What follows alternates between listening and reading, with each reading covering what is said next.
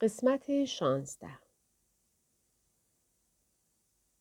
سالی از نمایش های خوشش می آید که به اصطلاح هنری و روشنفکرانه باشد و گروه لاند تویش بازی کنند. اما من خوشم نمی آید.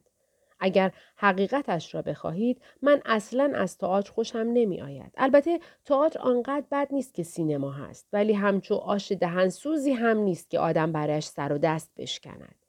اصلا من از هنرپیشه ها بدم می آید. رفتارشان ابدا به آدمیزاد نمی ماند. اما خودشان خیال می کنند که مثل آدمیزاد رفتار می کنند. رفتار بعضی از بهترینشان مثل آدمیزاد است. آن هم تا حدود خیلی کمی. ولی آنقدرها هم تماشایی و جالب نیست که به دیدنش بیارزد.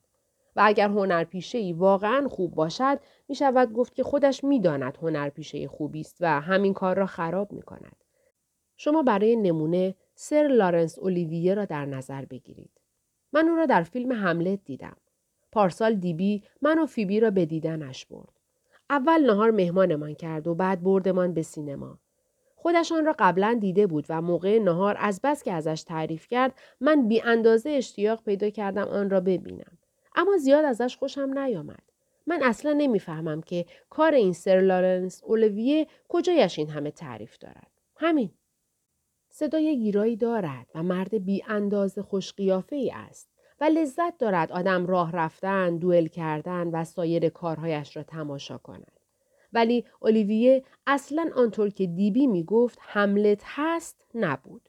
عوض اینکه آدم بسیار غمگین و آشفته حالی باشد بیشتر شبیه یک فرمانده لشکر بود. بهترین قسمت آن فیلم آنجا بود که برادر اوفولیا کسی که در آخر نمایشنامه با حملت وارد دوئل می شود می‌خواست برود مسافرت و پدرش داشت نصیحتش می کرد. در ضمن اینکه پدرش داشت نصیحتش می کرد اوفیلیا با برادرش شوخی می کرد. خنجرش را از قلاف بیرون می‌کشید و در تمام مدتی که برادرش می‌خواست خودش را به چاخانبازی که پدرش راه انداخته بود علاقه من نشان بدهد او را اذیت می‌کرد صحنه خیلی قشنگی بود من ازش کیف کردم اما از اینجور صحنه های قشنگ خیلی کم بود فیبی از تنها چیزی که خوشش می آمد موقعی بود که حملت روی سر سگش دست می‌کشید و نوازشش می‌کرد. فیبی خیال می‌کرد که این صحنه صحنه بامزه و قشنگی است و همینطور هم بود. کاری که من باید بکنم این است که اصلا آن نمایشنامه را بخوانم. بدبختی من اینجاست که مجبورم همیشه اینطور چیزها را خودم تنهایی بخوانم. اگر هنرپیشه آن را بازی کند من اصلا گوش به حرفایش نمی‌دهم. همش میترسم که مبادا هر لحظه یک کار علکی و بیخودی انجام بدهد. بعد از آنکه برای نمایش گروه لانت بلیت خریدم سوار تاکسی شدم و رفتم به پارک حقش بود سوار تراموا یا چیز دیگری می شدم چون پولهایم داشت یواش یواش ته می کشید. اما دلم می‌خواست هرچی زودتر از آن برادوی خراب شده نجات پیدا کنم. محیط پارک خیلی دلگیر بود. هوا زیاد سرد نبود اما آفتاب هنوز پشت ابرها بود و به نظر نمی رسید که غیر از گوه سگ لکه های اخوتوف و تحصیگار پیرمردها چیز دیگری توی پارک وجود داشته باشد. و نیمکت ها طوری به نظر می آمدن که اگر آدم رویش می نشست لباسش نم بر می داشت. این وضع آدم را دلتنگ می کرد و موقعی که آدم داشت قدم می زد هر چند وقت یک بار بدون هیچ علتی ترس برش می داشت و موهای تنش سیخ می شد. اصلا به نظر نمی رسید که عید دارد نزدیک می شود. با این حال بدون اینکه جایی بیستم داشتم می‌رفتم به طرف زمین ورزش مال. چون فیبی هر وقت به پارک می رود معمولا همان جاها می کرد. فیبی دوست دارد نزدیک صحنه نوازندگان اسکیت بازی کند. موضوع جالب و بامزه است. من هم موقعی که بچه بودم دوست داشتم همانجا اسکیت بازی کنم. وقتی که به زمین ورزش مال رسیدم فیبی را آن حدودها ندیدم. فقط چند تا بچه کوچک بودند که داشتن اسکیت بازی می‌کردند و دو پسر بچه ای که با توپ سبکی دست‌رشته بازی می‌کردند. ولی فیبی آنجا نبود. اما دختر کوچکی را دیدم به سن سال او که تک و تنها روی نیمکت نشسته بود و مشغول بستن اسکیت به پایش بود. فکر کردم ممکن است او فیبی را بشناسد و بتواند به من بگوید کجاست. این بود که رفتم پیشش و کنارش نشستم و ازش پرسیدم شما فیبی کالفیلد رو می‌شناسین؟ او گفت کی؟ یک شلوار جین پوشیده بود و بیستای هم پیراهن ورزشی. معلوم بود که آنها را مادرش برایش دوخته بود چون خیلی قلمبه سلمبه بودند. فیبی کالفیلد منزلشون خیابان هفتاد و یکمه. کلاس چهارمه توی مدرسه شما خودتون فیبی رو می‌شناسین؟ آره من داداششم. شما می‌دونین کجاست؟ دخترک گفت توی کلاس خانم کالنه. مگه نه؟ نمی‌دونم. آره فکر کنم همون کلاس باشه. دخترک گفت پس احتمال داره رفته باشن موزه. شنبه گذشته ما رفتیم. پرسیدم کدوم موزه؟ دخترک شانه هایش را بالا انداخت و گفت نمی‌دونم همون موزه دیگه. می‌دونم اما اون که توش پر از عکسه یا اون که سرخپوستا توشن؟ همون که سرخپوستا توشن. گفتم خیلی ممنون. از جایم بلند شدم و راه افتادم بروم اما یک باری یادم اومد که روز یک شنبه است. به دخترک گفتم امروز که یک شنبه است. به من نگاه کرد و گفت اوه پس اونجا نیستش. مدت بسیار زیادی بود که دخترک مشغول بستن اسکیت به پاهایش بود. دستکشی چیزی نپوشیده بود و دستهاش سرخ و سرخ و مثل یک تکه یخ سرد بود. من کمکش کردم تا اسکیت را به پایش بست. پسر من سالها بود که یک آچار اسکیت توی دستم نگرفته بودم. اگر کسی پنجاه سال بعد از این توی تاریکی که چشم چشم را نمی بیند یک آچار اسکیت توی دست من بگذارد باز هم می توانم بگویم که آنچه توی دست من گذاشته یک آچار اسکیت است. وقتی که اسکیت را به پای دخترک بستم از من تشکر کرد. بچه بسیار مؤدب و قشنگی بود. من چقدر خوشم میآید که بچه معدب و قشنگ باشد و من اسکیتش را به پایش ببندم و یا کار دیگری برایش بکنم. اغلب بچه های کوچک همینطورند. جدا همینطورند. ازش پرسیدم آیا میل دارد شیر کاکائویی چیزی با من بخورد؟ گفت نه مرسی. گفت قرار است دوستش را ببیند. بچه های کوچک همیشه قرار است دوستهاشان را ببینند. من از این موضوع کیف می کنم. با آنکه روز یک شنبه بود و فیبی نمی توانست با همکلاسهایش به موزه رفته باشد و با آنکه هوا مهالود و دلگیر بود من تمام راه را از پارک تا موزه تاریخ طبیعی پیاده رفتم. می‌دانستم که این موزه همان موزه است که منظور دخترک بود. من به تمام سوراخ سنبه های آنجا کاملا آشنا بودم. فیبی به همان مدرسه می رفت که من هم وقتی بچه بودم می رفتم و هر دویمان هم همیشه به همان موزه می رفتیم. خانم معلمی داشتیم به اسم ایگل تینیجر که تقریبا هر هفته روزهای شنبه ما را به آنجا می برد. گاهی به حیوانات نگاه می کردیم و گاهی هم به چیزهایی که سرخبوست ها در زمانهای قدیم ساخته بودند. ظروف سفالی، زنبیل های حسیری و چیزهایی از این قبیل. من هر وقت یاد آنجا میافتم خیلی خوشحال می شدم. حتی حالا هم. یادم میآید بعد از آنکه آثار سرخپوست ها را تماشا می کردیم معمولا برای دیدن فیلم می رفتیم به سالن بزرگ سخنرانی. فیلم کریستوف کلمب.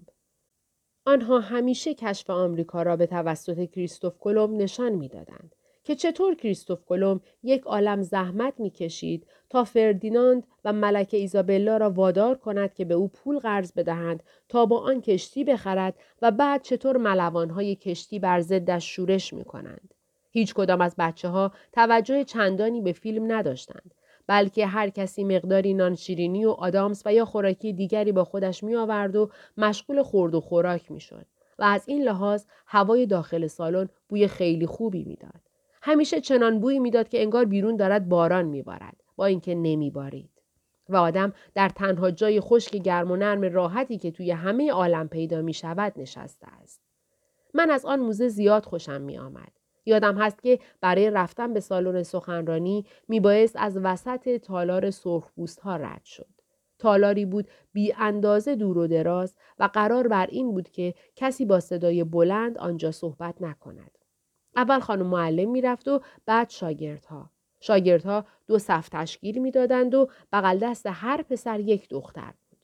همصف من اغلب اوقات دختری بود به اسم گرترود لوین. گرترود همیشه دلش می‌خواست دست آدم رو محکم بگیرد و دستهایش همیشه چسبناک و یا عرق کرده بود. کف تالار تماما سنگ فرش بود و اگر آدم چند تا تیله بلوری توی دستش بود و میانداختشان روی زمین روی سنگفرش بالا و پایین میجستند و سر و صدای زیادی راه میانداختند و آن وقت خانم معلم به شاگردها دستور می‌داد از جاشان حرکت نکنند تا ببینند چه خبر است با این حال خانم ایگل تونیجر هیچ وقت اوقاتش تلخ نمی‌شد. بعد باید از کنار یک قایق جنگی خیلی دراز سرخپوست ها رد شد که به اندازه سه کادیلاک پشت سر هم طولش بود و در حدود 20 نفر از سرخپوست ها تویش نشسته بودند که یک عدهشان پارو می‌زدند و یک عده دیگر راست ایستاده بودند و قیافه خشن و عبوسی گرفته بودند. و همهشان صورتهاشان را به علامت جنگجویی رنگ کرده بودند. عقب قایق مردی بود که نقابی به صورتش زده بود و خیلی به اجنه ها میمانست. او جادوگر و طبیب قبیله بود. من از دیدنش چندشم می‌شد. اما با این حال ازش خوشم می آمد. یک چیز دیگر هم یادم آمد. اگر آدم موقع رد شدن از کنار سرخپوست ها به پارو یا چیز دیگری دست می‌زد یکی از نگهبان ها می گفت دست به چیزی نزنیم بچه ها. اما این حرف رو با لحن خوشایندی می‌زد به طوری که با آدم بر نمی‌خورد نه مثل پاسبان ها و آنجور آدم ها. بعد باید از جلوی یک جعبه بزرگ ای رد شد که چند مرد سرخپوست توی آن نشسته بودند و مشغول ساییدن دو تکه چوب به همدیگر بودند تا آتش درست کنند. و یک زن سرخپوست هم بود که مشغول بافتن جاجیم بود. زن سرخپوستی که داشت جاجیم میبافت و بالاتانش زیادی به سمت جلو خم شده بود خب ما همه ما دزدکی نگاه سیری به او می‌کردیم حتی دخترها هم نگاه می‌کردند برای اینکه آنها بچه های کوچکی بودند و همه چیزشان همان اندازه مال ما بود. بعد پیش از اینکه آدم وارد سالن سخنرانی بشود باید از جلوی یک اسکیمو که درست دم در بود گذشت. اسکیمو کنار حفره روی دریاچه یخزده نشسته بود و از وسط آن داشت ماهی می گرفت. دو تا ماهی که اسکیمو تازه آنها را گرفته بود کنار سوراخ افتاده بود. پسر آن موزه چقدر جعبه آینه داشت و حتی طبقه های دیگر هم داشت که توی آنها گوزن ها از حفره آب میخوردند و پرنده ها به خاطر نزدیک شدن زمستان به طرف جنوب پرواز می‌کردند. پرنده هایی که نزدیکتر بودند همهشان را خشک کرده بودند و از سیم ها آویزانشان کرده بودند. ولی آنهایی که عقبتر بودند فقط نقاشی هایی بودند که روی دیوار کرده بودند. اما اینطور به نظر می آمد که همهشان واقعا دارند به طرف جنوب پرواز می کنند. و اگر آدم سرش را خم می کرد پایین و وارونه بهشان نگاه می کرد طوری به نظر می رسید که انگار برای پرواز به طرف جنوب خیلی بیشتر از اینها عجله دارند. بهترین چیز آن موزه این بود که هر چیزی درست سر جای خودش بود. کسی آنها را جابجا نمی کرد.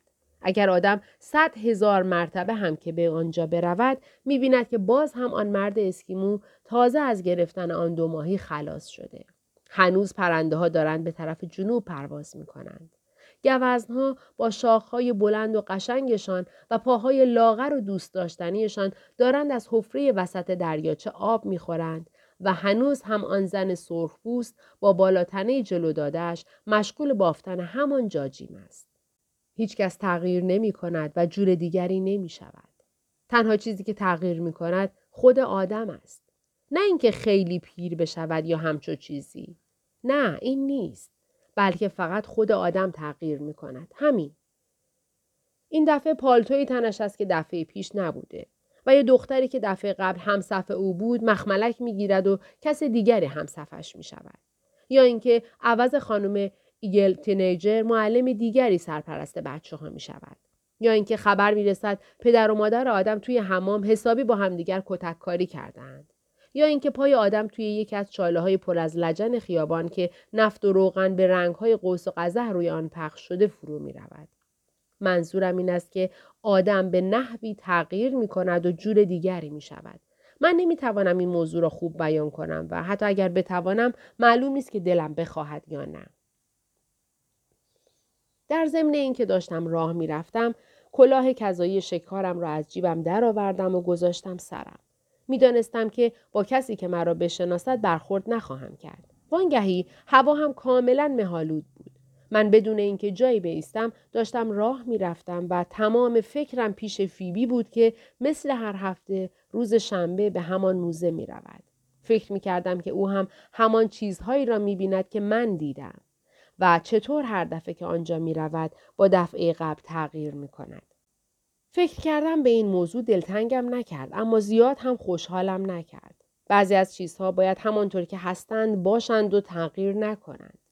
کاش می‌شد همه آن چیزها را چپان توی یک جعبه شیشه‌ای و ولشان کرد همانطور بمانند. می‌دانم که این کار امکان ندارد. اما آنطور هم خیلی بد است. وقتی رسیدم جلوی زمین ورزش ایستادم و مشغول تماشای دو تا بچه خیلی کوچکی شدم که داشتن الا کلنگ بازی می‌کردند. یکی از آنها بچه توپل موپلی بود و من برای اینکه سنگینی هر دو طرف یک اندازه بشود دستم را گذاشتم به انتهای طرفی که بچه لاغر نشسته بود. ولی از قیافهشان پیدا بود که دلشان نمی‌خواهد کاری به کارشان داشته باشم. این بود که ولشان کردم و رفتم پی کارم. بعد موضوع مزهکی اتفاق افتاد. موقعی که به موزه رسیدم ناگهان احساس کردم که حاضر نیستم حتی در مقابل یک میلیون دلار پول پایم را بگذارم تو. موضوع فقط این بود که موزه برایم جالب نبود و با مزه اینجا بود که آن همه راه را از پارک تا موزه پیاده آمده بودم و آن هم به همین قصد. به این قصد که بروم توی موزه. البته اگر فیبی آنجا بود شاید می‌رفتم تو اما نبود. بنابراین کاری که کردم این بود که جلوی موزه سوار تاکسی شدم و رفتم به بلتیمور. زیاد هم دلم نمی‌خواست بروم. گویا اینکه با سالی قرار گذاشته بودم. هفته وقتی رسیدم آنجا هنوز خیلی زود بود. بنابراین روی یکی از مبلهای چرمی توی سالن که درست نزدیک ساعت بود نشستم و مشغول تماشای دخترها شدم.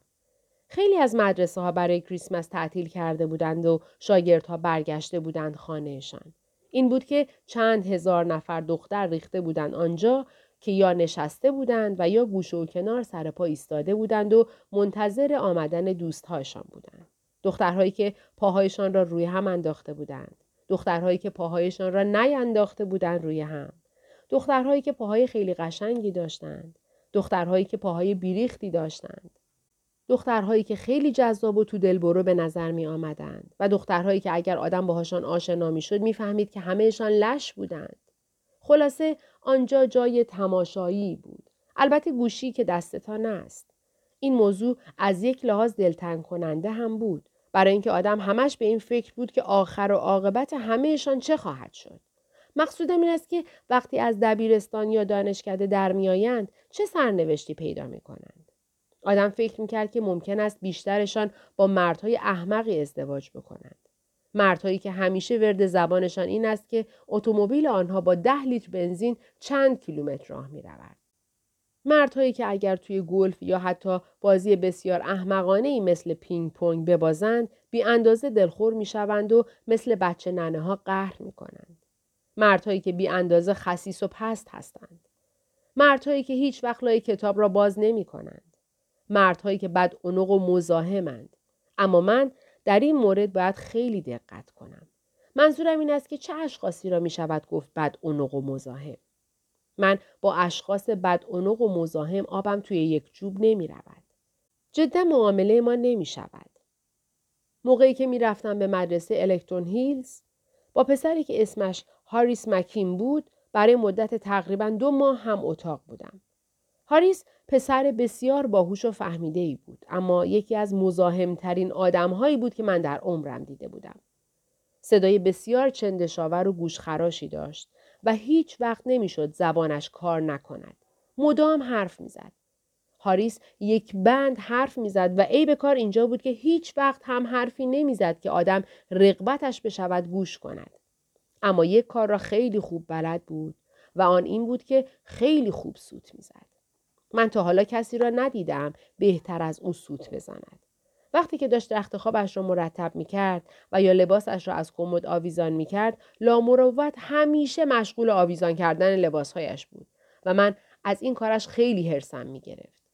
اگر با آن صدای رعش آور و گوش خراشش مشغول وراجی نبود حتما داشت ضمن کار سوت می‌زد. هاریس حتی می توانست آهنگ های کلاسیک را هم با سوت بزند. اما بیشتر اوقات فقط آهنگ های جاز را می‌زد. او می توانست یک آهنگ خیلی مشکل جاز مثلا شیروانی حلبی را انتخاب بکند و خیلی عالی و روان درست همان موقع که داشت چیزی را توی کمولش آویزان می کرد طوری با سوت بزند که آدم حسابی نشعه بشود. معلوم است که من هیچ وقت به هاریس نگفتم که او را یک سوت زن قابلی می دانم. منظورم این است که قاعدتا آدم بلند نمی شود برد و پیش یارو بهش بگوید تو واقعا یک سوت زن قابلی هستی. اما با اینکه او آنقدر مزاحم من بود که چیزی نمانده بود جنون بگیرم دو ماه تمام باهاش هم اتاق شدم. فقط برای اینکه از آن سوتزنهای ماهر و قابل بود. بهترین سوتزنی که در تمام عمرم دیدم از این جهت من راجع به آدم های مزاحم نمی‌توانم اظهار عقیده بکنم.